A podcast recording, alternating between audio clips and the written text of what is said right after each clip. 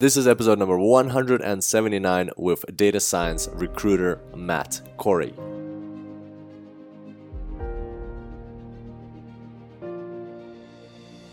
Welcome to the Super Data Science Podcast. My name is Kirill Eremenko, data science coach and lifestyle entrepreneur. And each week we bring you inspiring people and ideas to help you build your successful career in data science. Thanks for being here today, and now let's make the complex simple.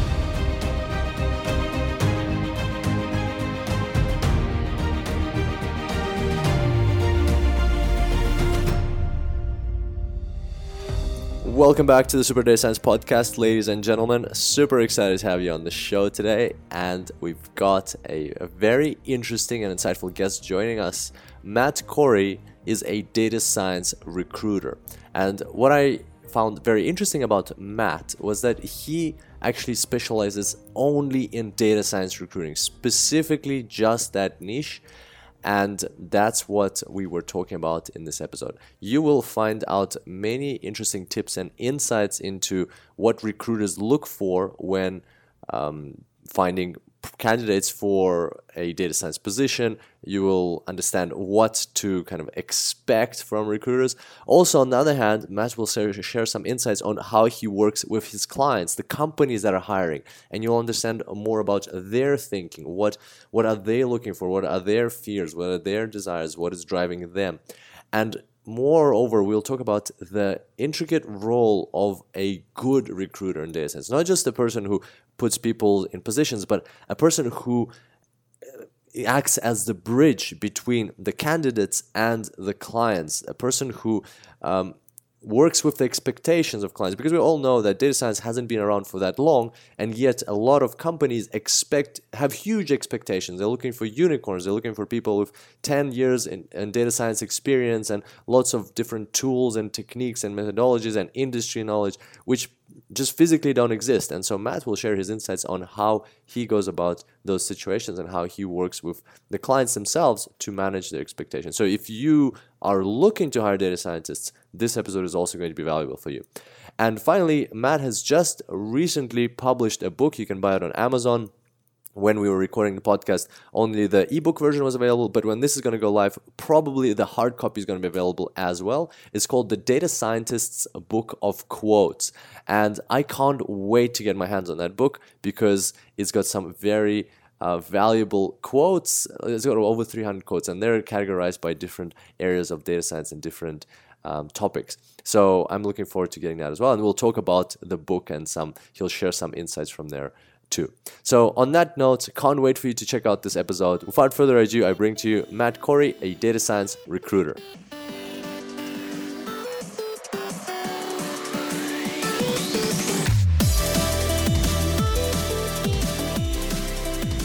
Welcome, ladies and gentlemen, to the Super Data Science podcast. Today, I've got a very exciting guest on the show, Matt Corey. Welcome, Matt. How are you doing today?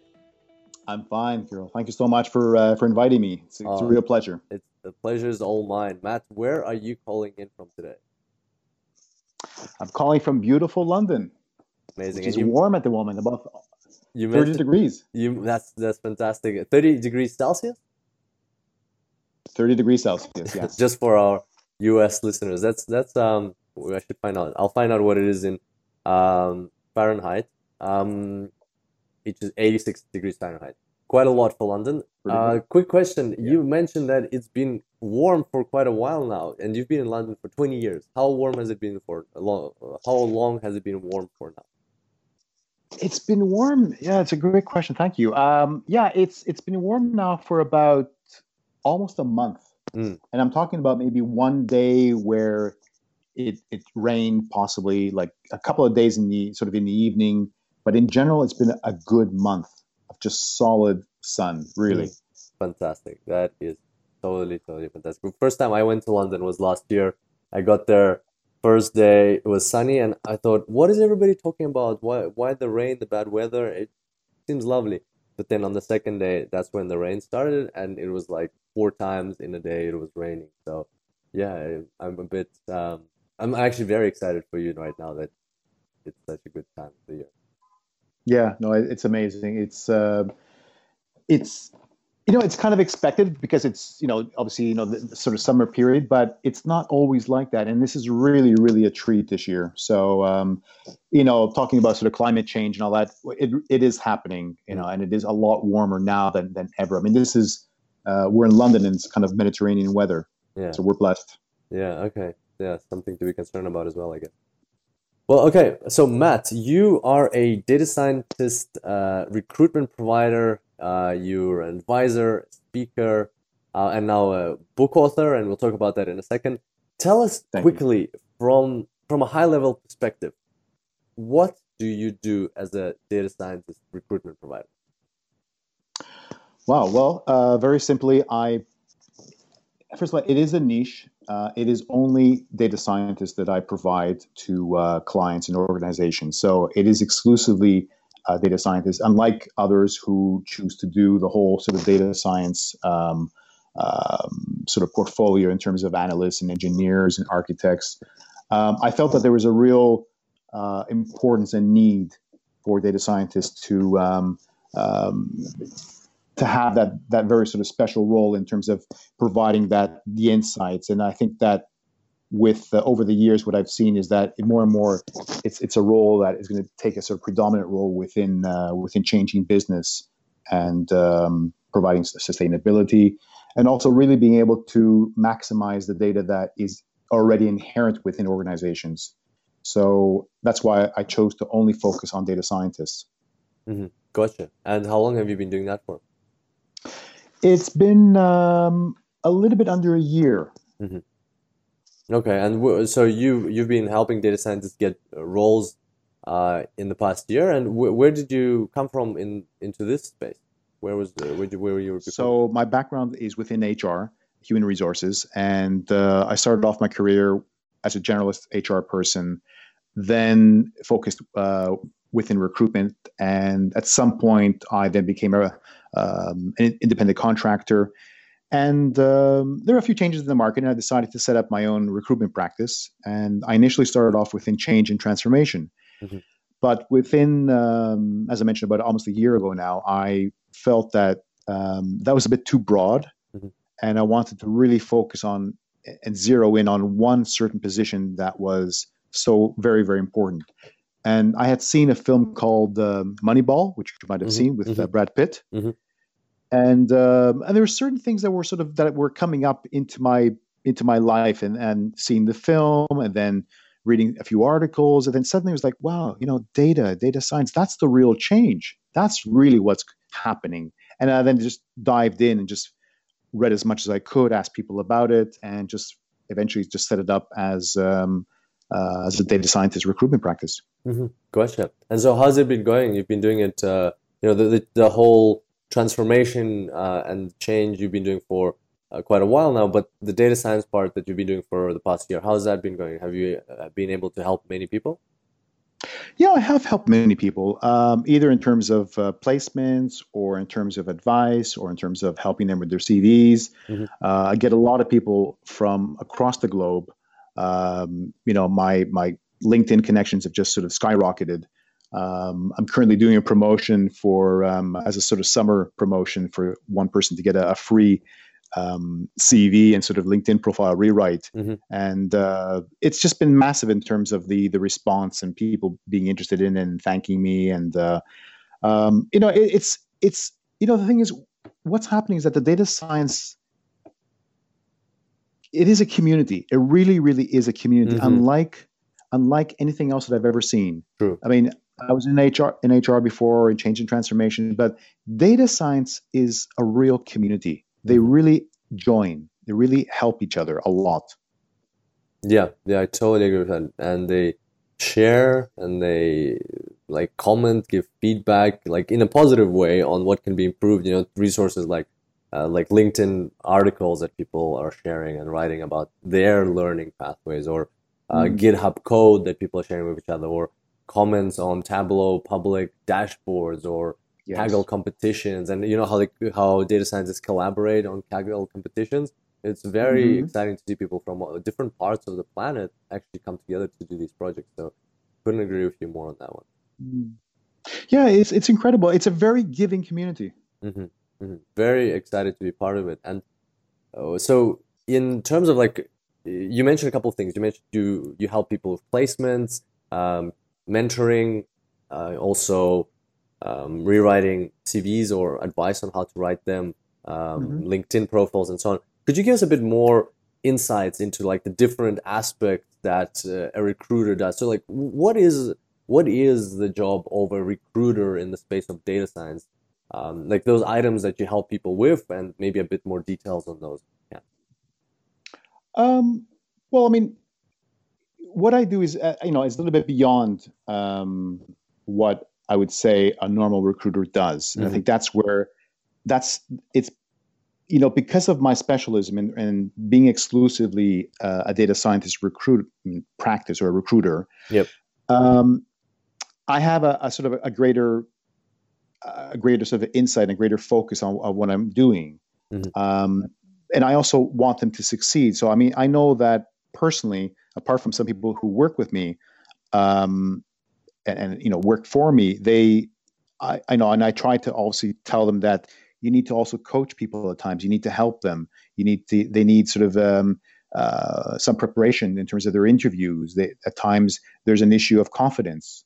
Mm-hmm. Uh, they need to maybe at times improve their communication style. So it, it is about, it's not just about sending a CV or a resume, it's also about helping this person. This person is having um, you know this will have a major impact in their life on their family on on their whole uh, their whole sort of um, circle within either their family their friends their life their children and it's it creates a, a major impact you know a, and that's i think one of the reasons why i'm in recruitment is because when you help that one person get a job um, you know you make a major impact in their lives mm-hmm Mm-hmm. And it goes way beyond just, um, you know, just getting them a job, just, you know, slot them in. It's about also helping them. They, I've seen so many people change, not because of the job, but because of the process of getting to the job. Mm.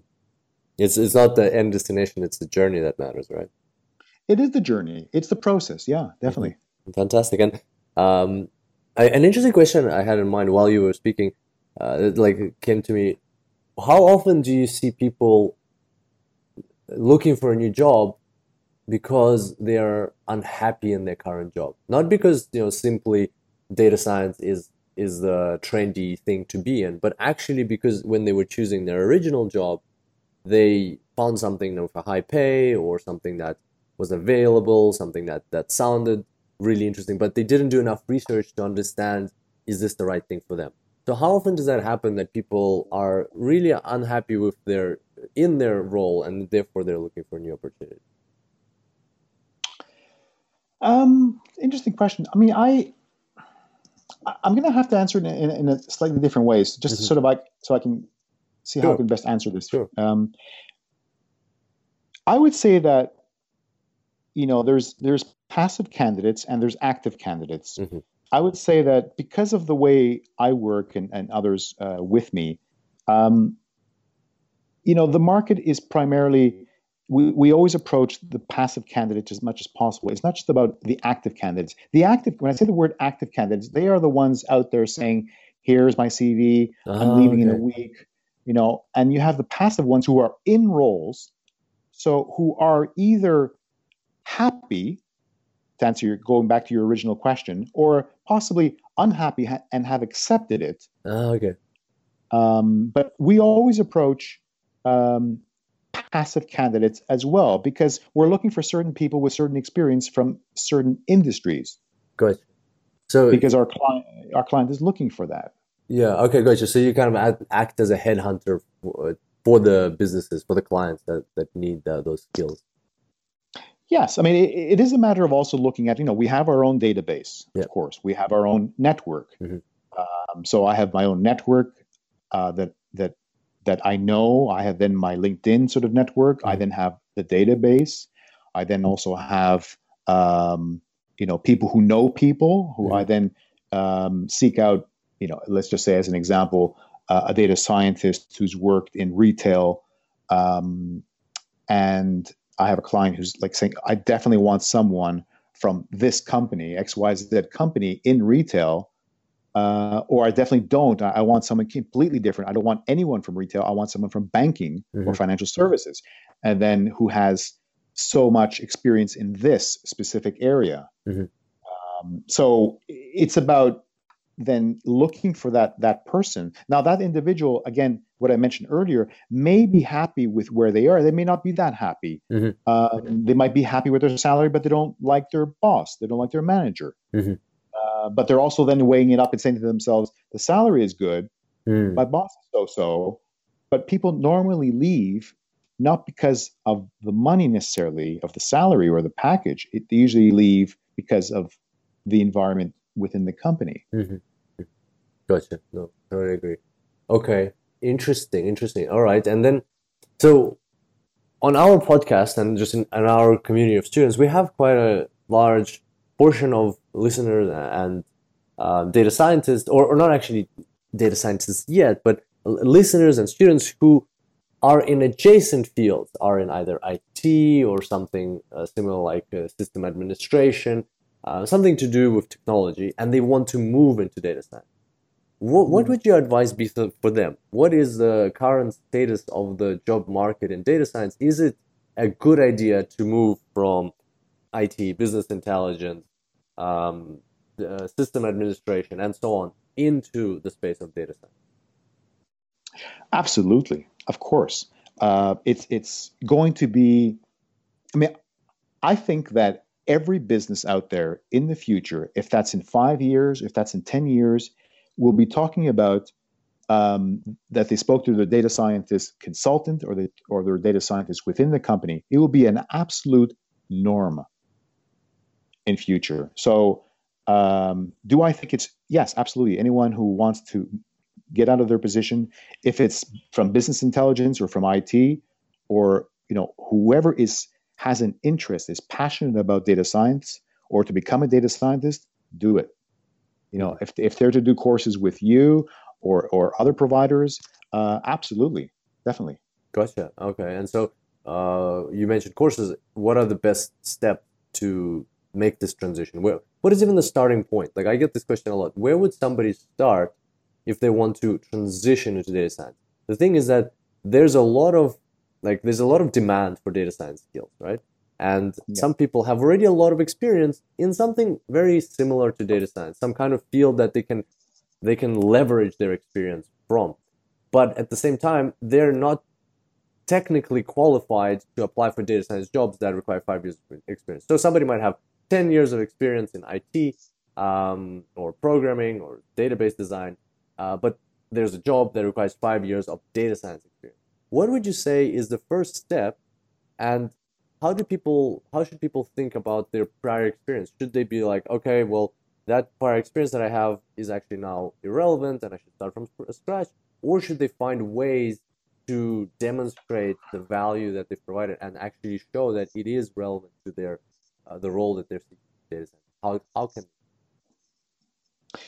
well, you know, again, a very good question. Um, it's um, it comes down to the specific role. It comes down to uh, also how long, not how long, how many years they're actually looking for. Um, so when you have a job description, you have a role, you have a job description, and it says essential. And this is where we split the thing. You know, we split things that we say essential criteria and desirable criteria. Mm-hmm. Uh, as an essential criteria, it is something that they essentially want you to have. And at times it's flexible. It could be uh, we want experience, no, experience in or proven successful experience in. Mm-hmm. That makes it quite broad. If it's uh, essential three years experience in and you don't have it and you only have one year, then you're completely then, you know, crossed out and you're not, you're not being considered at all. Mm-hmm. So it is about, you know, uh, evaluating where you are, you know, do I, can I go for this role? if they're asking for, I mean, let, us put this more specific. I mean, if I mentioned the example earlier about retail, if they're asking for a data scientist to have experience of three years experience within a retail environment yep. of, of successful implementing uh, projects, etc., um, you know, predictive analytics, etc., and then you don't have it, then you can't really apply for it. Mm-hmm. Um, you know, unless unless the field is not hasn't really uh, they can't find someone to have the three years experience, but they have someone who has two years experience or a year and a half. Mm-hmm. They might then either rewrite the job description and allow that person to to apply. That's what normally ought to be to be done. Mm-hmm.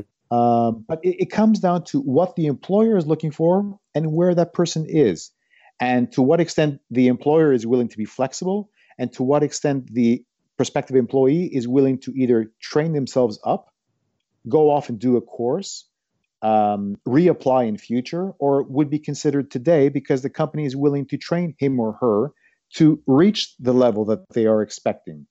I, I hope Kirilla sort of answers your question. I'm, mm. i yeah, no, that's that's. Uh, I I appreciate your comment on that. Uh, I I just wanted like uh, to see what what about what about this scenario? For instance, the job description says in retail, data science, application, prediction, modeling in retail, and so on, three years of mm-hmm. experience. And the person applying has, let's say, same three years of experience, but not in retail, not in data science. Um, they have three years of experience in business intelligence and reporting uh, in the healthcare industry. Something mm. kind of like technologically they they uh, relevant, but not exactly the same thing and not even in the same industry. But now this person, instead of completely foregoing this opportunity and completely giving up on it, what they do is they go and do an online course in data science and research. They um, go to Kaggle and download data sets about retail data science. They go to the World Bank or, or some other sources of uh, data science and retail and, uh, uh and data sets relevant to that problem and actually do projects. They demonstrate the capacity. So over the next six months, they do six major projects. They write articles on LinkedIn. They write six blog posts on LinkedIn. They uh, share their code on GitHub. They uh, do visualization dashboards on Tableau Public. They do a Kaggle competition and they take like 17th place and so on. And so they demonstrate that even though they don't have the three years of experience, they are capable of producing the results that the employer wants what will happen in that situation it is um, i know i know like it's a case by case basis depending on the employer but do you think that strategy that approach actually has a chance with the right employers for that person to get hired or is it like yes. a lost cause uh, personally i believe that they have uh, yes the answer is yes and it would be they have a very good chance it also depends on how flexible the employer or the hiring manager is. Mm-hmm.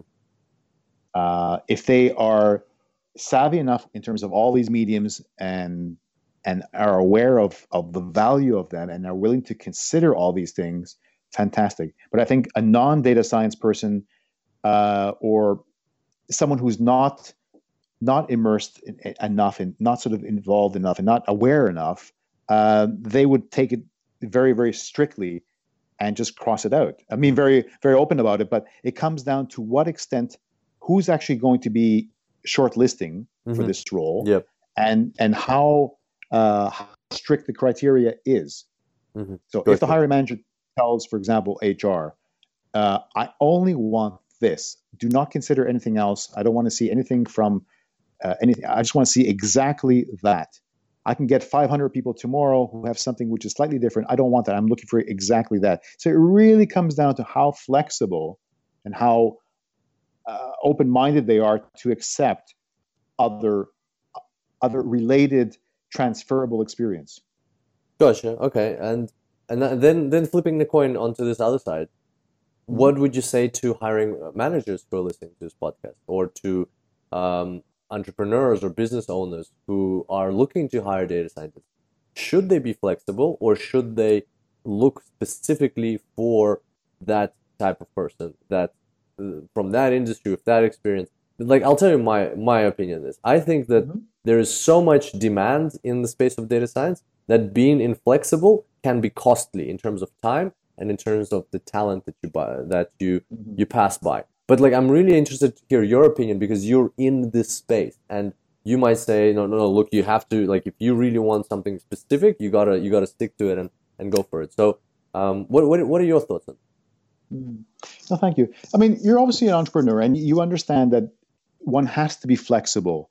Uh, one has to be open minded, and I think that's that's a certain mindset that not everyone has. Mm-hmm. Um, the I personally, I do um, make recommendations. I do at times, depending on my relationship with with the client.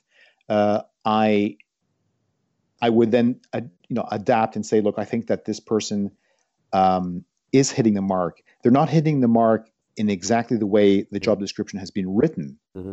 Uh, maybe this person doesn't have the three years experience. However, you are looking for this and this and this. Mm-hmm. And in order for this project that you have at the moment that you want someone to have, it doesn't necessarily require three years of experience because he or she has actually done this Kaggle project, uh, has been on GitHub, and has done very relevant things here.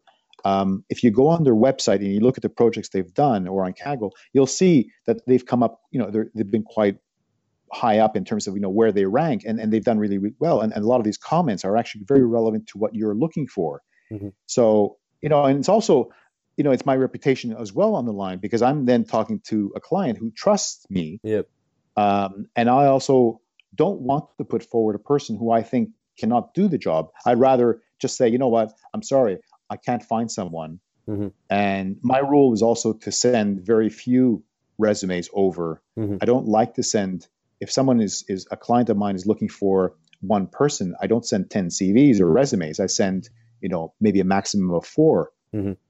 uh, because I want it to be the absolute best ones. And if I send only one, then my client knows that Matt has sent me the best CV uh, because that is the only one that he really believes in enough. Mm-hmm. Yep. So it's you know it's at times you you have to challenge in a nice way your client mm-hmm. because you're there to also inform him or her that um, you know I think in this case you ought to see him or her because they have very relevant experience. I think you'll you'll very quickly find out if you don't want to see him or her in person and you would like to have maybe like a 10 minute chat with them i'd recommend at least that mm-hmm. but i would say um, i would definitely say let's say for example this person is in another country and for the obvious reason we're going to have a we're going to have a skype interview we're going to have a you know some sort of a chat online you know don't fly this person in if you have some reservations have a chat with him first uh, no because i say that because i have lived the experience of where we would when I worked as an internal recruiter, where at times maybe um, you know we would maybe not thoroughly check it, and that's something which I had my own views. But you know, you have to also work with everyone, and at times uh, not everyone's perfect. Yep. And uh, so it's about also you know it goes back to what we said earlier about having that flexibility. Mm-hmm. Yeah. And, and and being sort of uh, understanding what the objectives are and and seeing if this person can actually make this happen for you. Mm-hmm. Yeah, I agree. And so basically, that that's a great transition to uh, the um, I guess the the overview of your role or role of a data science recruiter. It's it's not just to like find you know headhunt the the right people, and it's also not just like for the, for the client, and it's also not just for the um, individuals who are looking for a job to put them into jobs. Your role, as I see it, is much bigger than that. It's actually being that middleman and being that advisor slash negotiator who guides this flexibility. And it's, it's, exactly what you said that you need to sometimes clients, especially in the space of data science, which is so new, they're looking for something that you know, like is a unicorn that doesn't exist. That you know, a person with ten years of experience in data science and Hadoop and this and this, when some of those technologies haven't even been around. And so you that's where this um, advice and like kind of shaping up the expectations of the client comes in and, and i wanted to draw on my own experience uh, in this matter and uh, this is going back to when i was leaving deloitte i was looking for a job and sometimes i would get contacted by companies directly like for instance uh, two banks contacted me about uh, potentially working with them and mm-hmm. sometimes i would get in touch with recruiters and i remember this specific case, a recruiter went onto my LinkedIn and I saw that they looked at my profile, but they didn't say they didn't message me or say anything. So I hunted them down, messaged them myself, and said, "Hey, like, um, I noticed you saw my profile. Is there anything I can help you with?" And they said, "Well, look, your profile looks interesting, but um, the job we're recruiting for, or job I'm recruiting for, is not uh, is like requires more work experience." So this was a role in a pension fund that required six years of experience, and I only had two years of data science experience at Deloitte and some work experience prior to that, not in the field of data science. Um, and in total, it wasn't even uh, close to six years. And so, as you can imagine, that's quite a large difference. You know, six years in data science versus two years in data science plus a bit of work in an in an unrelated field or in a yeah. not in a specifically data science field. Mm-hmm. And um, nevertheless, what I told them is like, let's catch up and I'll send you my CV, tell you about the projects I've done, bring a portfolio of the projects I've done, like a desensitized portfolio of the projects I've done, um, just to showcase or the pro- projects that I, I can do, um, to showcase my abilities and show you that I can actually deliver for this client. And in the end, after we caught up, they thought they really thought that I can do the job. They recommended my CV to the clients, and when I went for the interview, I got the job. So oh, fantastic! Yeah, it, fantastic. and yeah, that's where I worked for um, uh, a year after that, and so yeah, so it just stands to show that sometimes, or actually quite often, especially with large larger corporations, uh, where the processes of recruiting are standardized, they are still not entirely adapted to the situation in the data science job market and just the profession as a whole. And so they hmm. need people like you, Matt, to adjust their expectations to be more flexible and even eventually get the candidates that might not meet the criteria exactly, but that will get the job done. It'll actually maybe even get the job done better than who they thought they were looking for.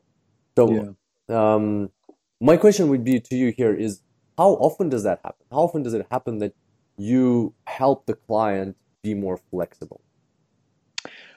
Yeah, I think this is an excellent question uh, for many reasons because I think that has that is also a reflection of not just the data science world, but this is also a reflection you, what you're entering into an area which is fantastic because um, I think it's something which isn't really discussed enough, and I mm-hmm. think it's something which the industry. When I talk about the industry now, I'm going to talk about the recruitment industry as recruiters. Mm-hmm.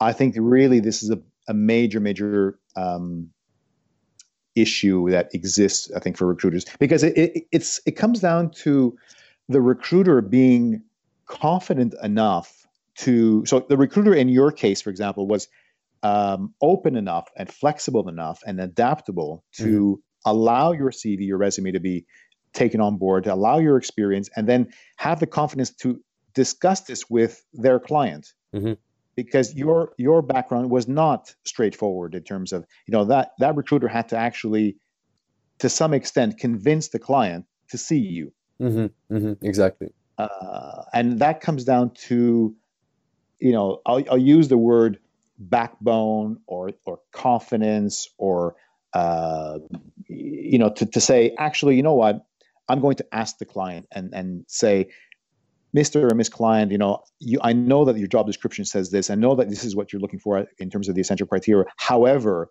I have met someone who is meeting this, but in a slightly different way. It doesn't meet the years. However, their experience is such that I think we ought to consider him in mm-hmm. your case. Mm-hmm. Uh, but that, that comes down to the recruiter being confident and flexible enough and being able to to in a way in a nice way challenge their client mm-hmm. and also then the second party, which is the actual client, to be again open enough and flexible and adaptable enough to allow another resume or CV to come forward, which is not exactly the way the job description has been um, uh, presented. Mm-hmm, mm-hmm. Okay, gotcha. So how, like, what would you say? Is it is it fifty percent of your clients that you you advise that way? Is it eighty percent or is it twenty percent? I just want to get a gauge for how is the industry shaping up. Like, I, I know that a few years ago, that would have been predominantly the case that people like people getting these job descriptions very wrong. How how how is it mm. right now?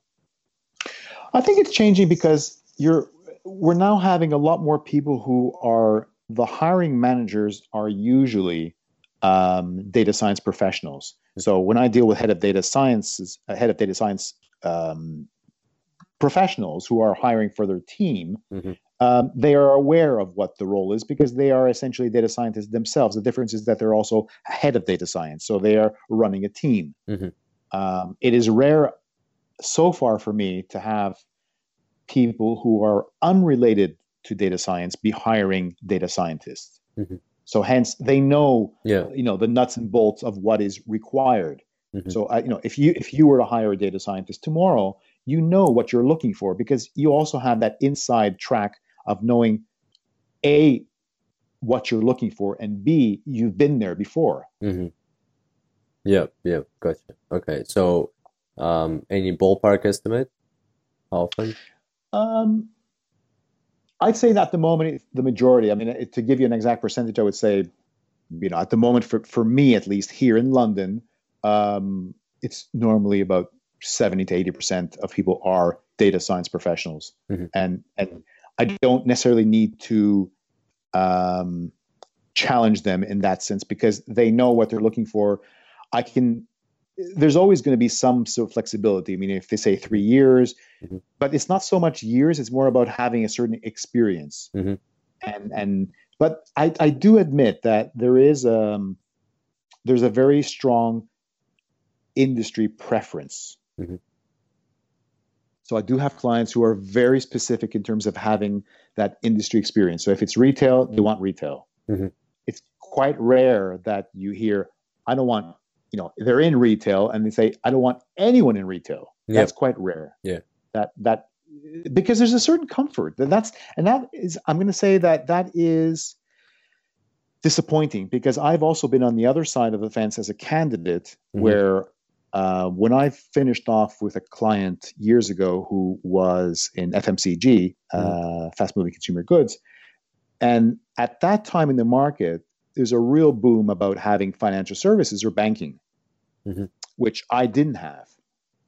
And so they were so, I, am going to use the word fixated mm-hmm. on having that to the extent that like we were all kind of, anyone who wasn't in that, who didn't have that industry experience was just like not not invited. Mm-hmm.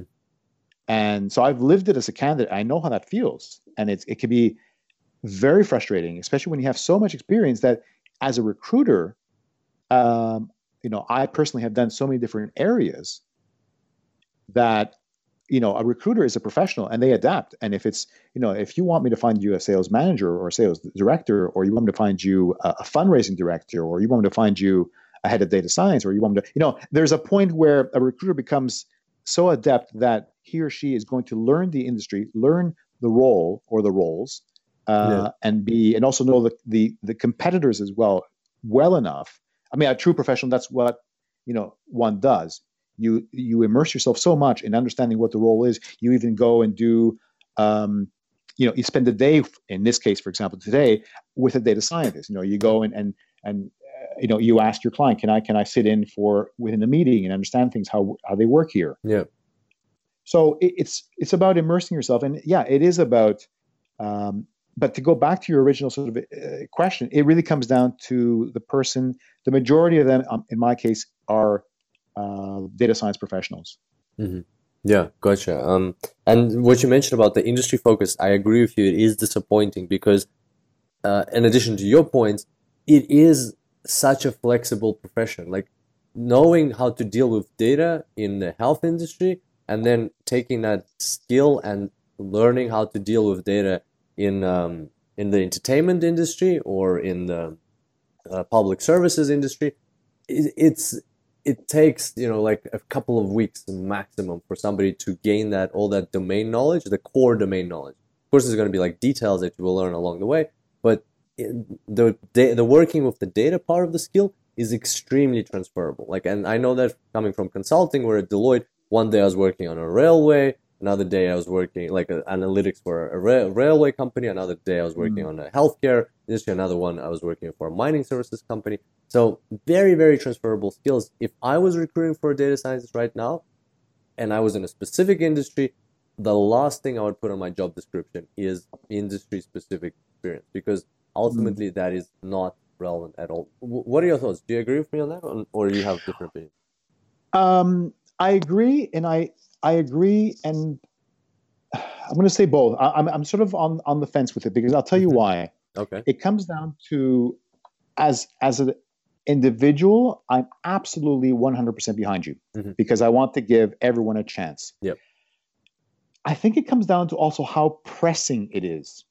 Because if the industry is quite uh, complex, and if, for example, there's a project that involves someone to, you know, the expression hit the ground running and really be able to very, very quickly be um, knowledgeable enough to, to such an extent that they would have to really know the industry well because the project is for three months, the project is for six months max, Mm-hmm. And it really requires someone to have a certain amount of industry experience. That is where I would say I understand it. Yeah. Yeah. Um, but yeah. If it was a permanent role, I would say no, I don't think it requires this in this case. And also depending on depending on the role in general. Mm-hmm. But I think the more the less time you have, I think it is I think it's justifiable to say it is all right. Uh, again, depending on how important the role is with respect to having some industry experience. Mm-hmm. Yeah. Okay. Makes total sense. Um, and can you tell us a bit how often do you recruit for permanent roles versus temporary roles, like you mentioned, six, 12 month project? What, what is the kind of the split that uh, companies are looking for? Mm-hmm.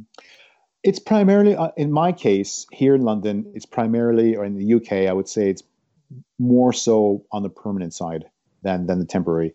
Uh, I've also worked more in the permanent market, mm-hmm. um, but I would say um, so far for me, um, it's been more on the perm side. Mm-hmm, mm-hmm. Why would you say that is? Is that because people companies want to build out their internal data science divisions more than they just want to get a project done? Uh, I think it's also there's a there's a cost element as well because when you hire someone on a permanent basis, it is um, more cost effective as well. Mm-hmm. Um, when you hire someone in this country, at least on a temporary basis, you're hiring them as a contractor. Mm-hmm. You're paying them more, uh, much more than you would be paying them on a permanent contract. Mm-hmm. Or at least uh, in this country, again, we, we also have a term called fixed term contract, which is for a year or two years. Mm-hmm. Gotcha. Um, which can be so if I gave you a salary in terms of UK pounds, um, so if I said to you that someone's earning 70,000 pounds UK sterling uh, versus someone who's earning then, you know, um, what can I say? Um, you know, uh, a salary like from 70,000, then they would be earning something like, I don't know, if they were earning 600, 700 a day, mm-hmm. 800 a day, 900, 1,000, for example, a day. Mm-hmm. Uh, that is a very, very different um, a very different sort of model mm-hmm. in terms of hiring someone on that basis, and it's quite costly. Mm-hmm. And in this case, also um, in this country at the moment, public sector, which is government, doesn't normally hire at that rate as much. Mm-hmm. Um, it's it's been you know things have changed here, so it, it comes down to also are we talking about the private sector or the public sector? So in other words, private sector, of course, private companies, or public sector meaning government. Mm-hmm. Um, and obviously, you know, if we if we look at this as a global podcast, you know, every country uh, is different. You know, yeah. if it's the U.S., if it's in India, if it's Australia, if it's you know the U.K., if it's mm-hmm. Germany, etc. Every single market. I mean, now we're talking about sort of local differences. Yeah. Okay. Fair enough. Gotcha. Um, okay. Uh, that's that's quite that was quite insightful into the world of recruiting. Thank you for that um, little discussion. And now I wanted to move on to something a bit different, and that is your book. Congratulations, your book just got published. It's very exciting to see it on Amazon, and uh, you, you, you showed me the hard copy on when we were talking on video. So how how are you feeling about that? Must have been quite a lot of work that went into it. Yes, I mean um, it was quite a bit of work. Um, surprisingly, I wrote it. Um, I think within a few months, mm-hmm. and um, I think the it's been an amazing, amazing learning curve in terms of writing a book. I think people say, "Oh, wow, you know, you wrote a book," or you know, "Oh, I could," you know, that must be amazing. I would have never thought, you know, of writing a book. And I, I have thought about writing books, but not not necessarily. I, I never thought I'd write a book. Um, so quickly. Yeah. And I, I never, you know, you don't, I think like in your book, um, you know, confident data skills, as you, as you mentioned, you know, one doesn't sort of grow up and, and think that, you know, they want to become a data scientist necessarily when they're, when they're growing up. Um, but I never thought growing up that I'm going to be writing a data science book of quotes. yeah. yeah. So. Oh yeah, I'm like, sorry I, for the listeners. I forgot to mention the name. The name of the book is Data Scientist Book of Quotes. Please, please continue, Matt. Thank you. Thanks so much.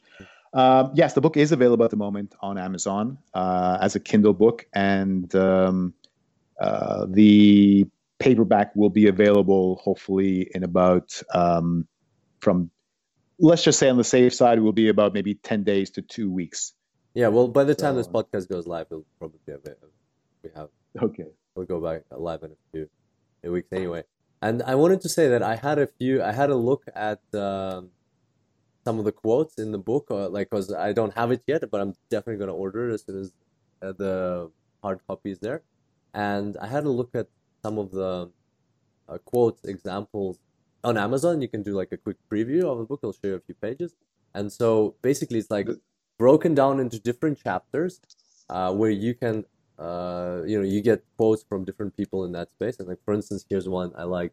Without a grounding in statistics, a data scientist is a data lab assistant. That's Martin Jones, managing director, at Cambriano Energy.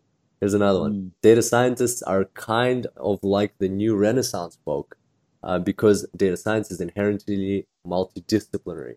John Foreman, Vice President Product Management of MailChimp. So, some hmm. very mm. interesting ones like that make you pause and think. And it reminds me of the book I'm, I'm reading now. Um, what is called The Art of Life. It's about um, like Stoic philosophy, but explained in simple terms. And it's got a lot of these, not quotes, but kind of like little passages. And there's no mm-hmm. way you can just sit down and read and cover to cover in one day. Because even though it's a small book, simply because it provokes so much thinking. And what I like yes. about it, like a book like yours, like with quotes, whereas you, you open up a page and you read a couple of quotes and then you sit down and you think about them and it provokes some, you know, new ideas in you. And on top of that, what is what I found useful, or like I'm, I'm looking forward to finding useful when I read your book, is that you broke it down into chapters by, you know, uh, tie like uh, grouping the quotes together by um, their different style or like not style more um, topic. Like so, for chapter one is like what is a data science? It's chapter two power and potential data, data, data and data science. Data is value. then you go all the way on to like um, well, let's go through them. Treatment of data, chapter four, not having the right data, potential risks of data, challenges with data, machine learning, deep learning, mm-hmm. artificial intelligence, data ethics and data privacy, future of data. So if I'm going to be like, I want to learn about, I want to like, I have a problem uh, on data ethics that I want to, I have a discussion with someone I need to have soon.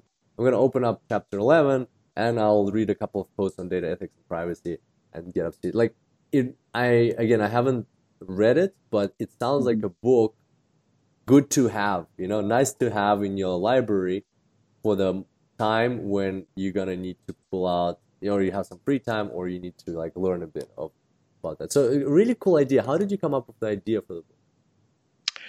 Well, I um you know, I thought I, I definitely want to be, you know, I, I want to write a book and I thought I'm not at a point where I'm that um, knowledgeable yet to write an entire book. I mean, I'm fascinated with um, how to how to create a data driven organization, how to have a data driven culture. Uh, I'm fascinated, of course, with the role of the data scientist. But I thought, do I have enough knowledge yet to to write a book today? I mean, I don't mean you know within a few months. And and then suddenly I just I saw some other books. Um, on the market in different subjects. And I thought, wow, you know what? I can actually write.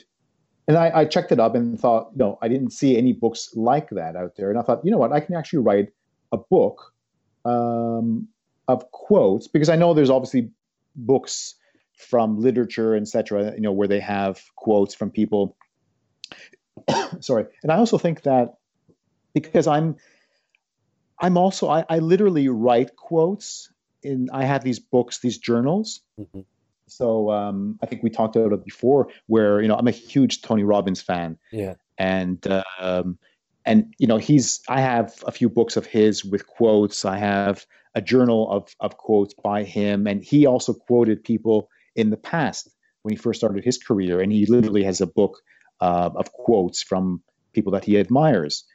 And I remember writing a lot of these quotes in my own journal. So I have a um, a kind of uh, predisposition to to writing quotes because I think that this is where people provide these nuggets of knowledge and and, and also life experiences, and it makes you really wonder.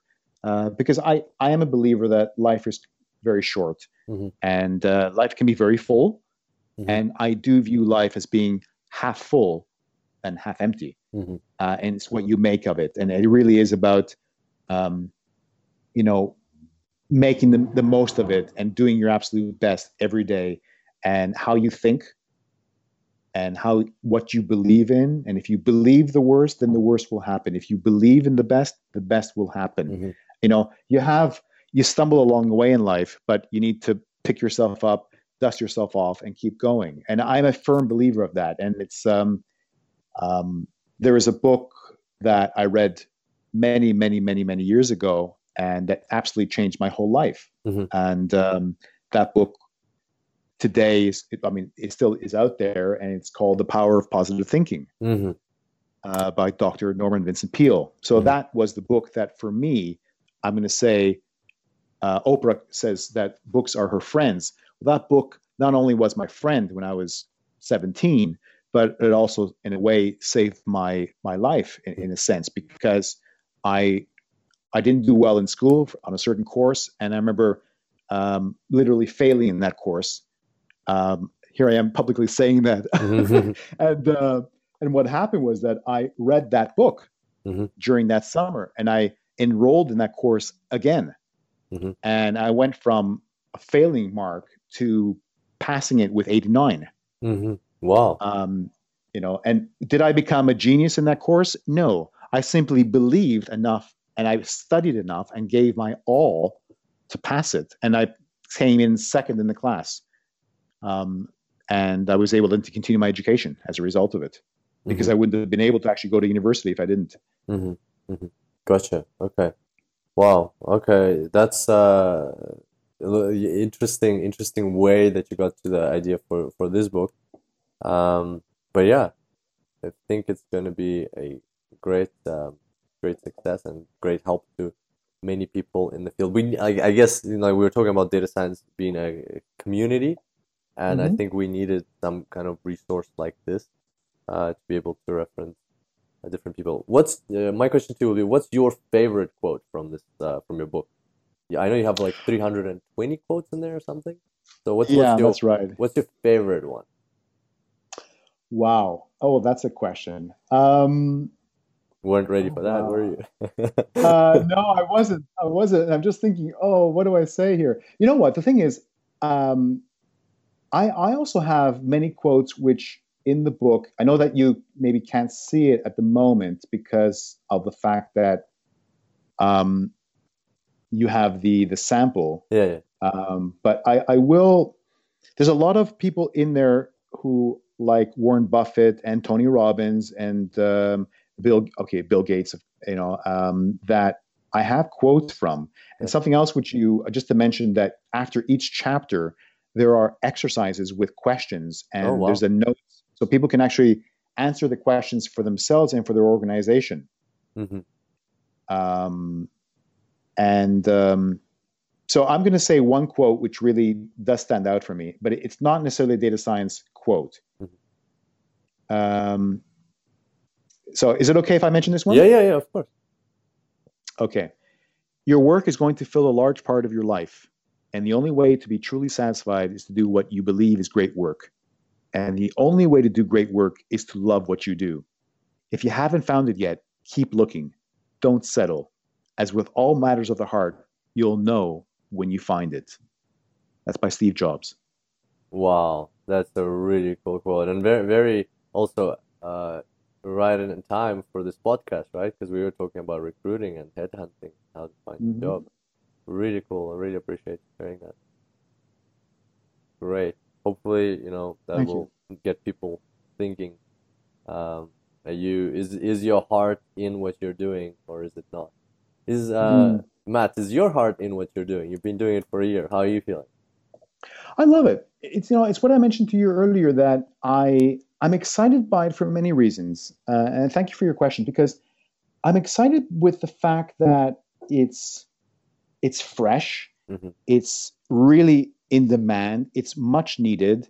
You really can work in a much more efficient manner. And when I talk about sustainability, this is what I'm talking about. Really, you know, when I heard a statistic uh, a while back that we only use, um, and I think I'm going to say we only use about, and this is even the max, and I think it's actually 1%, but I'm going to say 5%. I'm going to be even more, I'm going to be, I'm going to raise it up a bit more and say that a company or organization only uses 5% of its entire data. Wow. That is shocking. Mm-hmm. Shocking. Uh, that they don't fully utilize their data. And a data scientist and others in the data science arena can fully uh, utilize all the data. Mm-hmm. And um, I think that's that's where you know to be on that sort of cutting edge of a profession that is so much needed. And I'm going to say something else that is has to do with with life It has to do with companies who are out there, small and medium companies um, that don't have a lot of resources, that don't have a lot of time and money, but they're able then to fully utilize their data. It saves them time, it saves them money, it saves them hardship, it saves them. Um, I can tell you from my own personal experience, if I had known that I can maximize my data in the, my own past, I would say that I would be in a different place today. Mm-hmm. Um, but I say that in a very honest and very uh, open manner that, you know, by utilizing a data scientist for one's own business, either as a consultant or as an employee, you mm-hmm. are working in such a more efficient and effective manner. So yeah, I am very passionate about it, and and I, um, it, it is something which, you know, I, I do love, and and I also love the fact that this community is such that it's a very open, very giving, very new, very helpful, uh, and uh, you use the word sharing. Mm-hmm. I think it's something which uh, the community itself is very helpful, very uh, very giving, and willing to to help each other. Mm-hmm. Uh, very very much so. And, and, in terms of resources, and LinkedIn is a, is a primary example. I mean, we we wouldn't have been talking today if it wasn't for LinkedIn. And LinkedIn is, you know, you see so many books being offered, so many resources being offered um, algorithms, etc. Use this, and I'm learning from this, and this is how I got my job, and this is how I this is what I did, and I'm and there's a lot of sharing. Mm-hmm. Yeah, wonderful. Thank you so much, Matt, for for those insights. I totally totally appreciate um, your your comments, and it's exciting to be part of this community. Exciting to be part of this, you know, broader um, group of people who are all passionate about the same one thing, which is data science. So thank you so much. I think we'll we'll wrap up the podcast on that. Really appreciate you okay. coming on the show today, sharing your insights. Um, well, thank you for inviting me. Where can you? Where would you say is the best place for our listeners to find you, contact you, get in touch, or follow um, your career? Or maybe some people are looking for jobs and would like to get in touch with a recruiter. There might be companies that are looking for a recruiter to help them out. Where's the best place to do that? Well, um, the um, the website is so for the business. The recruitment change force is the business, and um, as I mentioned, it is an exclusively um, data scientist recruitment practice. So mm-hmm. that's on changeforceinc.com, which is mm-hmm. changeforceinc.com. Mm-hmm.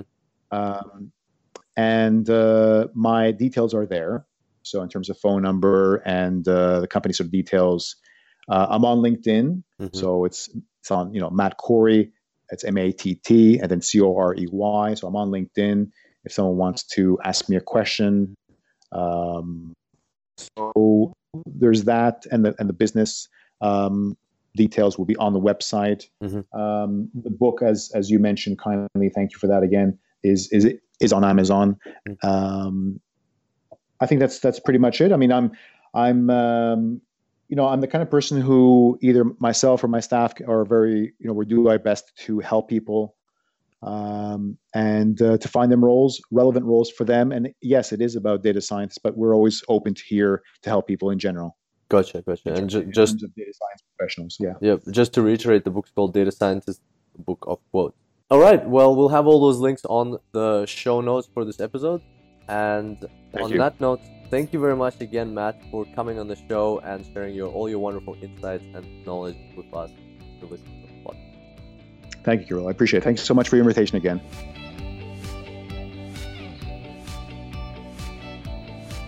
So there you have it. That was Matt Corey, a data science recruiter and author I hope you enjoyed today's episode, and I hope you will pick up a copy of Matt's book, The Data Scientist Books, a book of quotes. Uh, as mentioned on the podcast, I think it's a very necessary tool for people, especially data science, to have to just have take time to ponder philosophically about our industry and about the work that we're doing, and maybe come up with some new ideas based off or inspired by other people's quotes, uh, people who are leading this space. And um, I'm curious to find out what your favorite part of the episode was. My favorite part was probably when we talked about the intricate role of a data science recruiter, a good recruiter, not somebody who just tries to match the job description and find the right people who exactly match those specifics, but somebody who can talk to the clients about managing their expectations and uh, maybe adapting them to what uh, who's available on the market and what kind of skills um, are there and understanding their actual needs because sometimes companies create these job descriptions and they even though they describe what they think they want it's not actually what they want and on the other hand a good recruiter should also work with the candidates to help bring out the true nature of their experience the true value that they can bring to a company and help them see more about themselves than they actually think. So see those uh, uh, hidden maybe gems in their experience and their expertise and their background that might be valuable to uh, different job roles and different uh, companies. So, all in all, it was a fun episode, and I hope you learned a lot. You can and probably you should connect with Matt because it's always good to have a recruiter in your network on LinkedIn. We'll include Matt's URL in the show notes, which you can find at www.superdatascience.com slash 179. There you'll also find all of the links to the materials we mentioned in this episode, plus the transcript for today's show. And on that note, I hope you enjoyed the episode. Can't wait to see you back here next time. And until then, happy analyzing.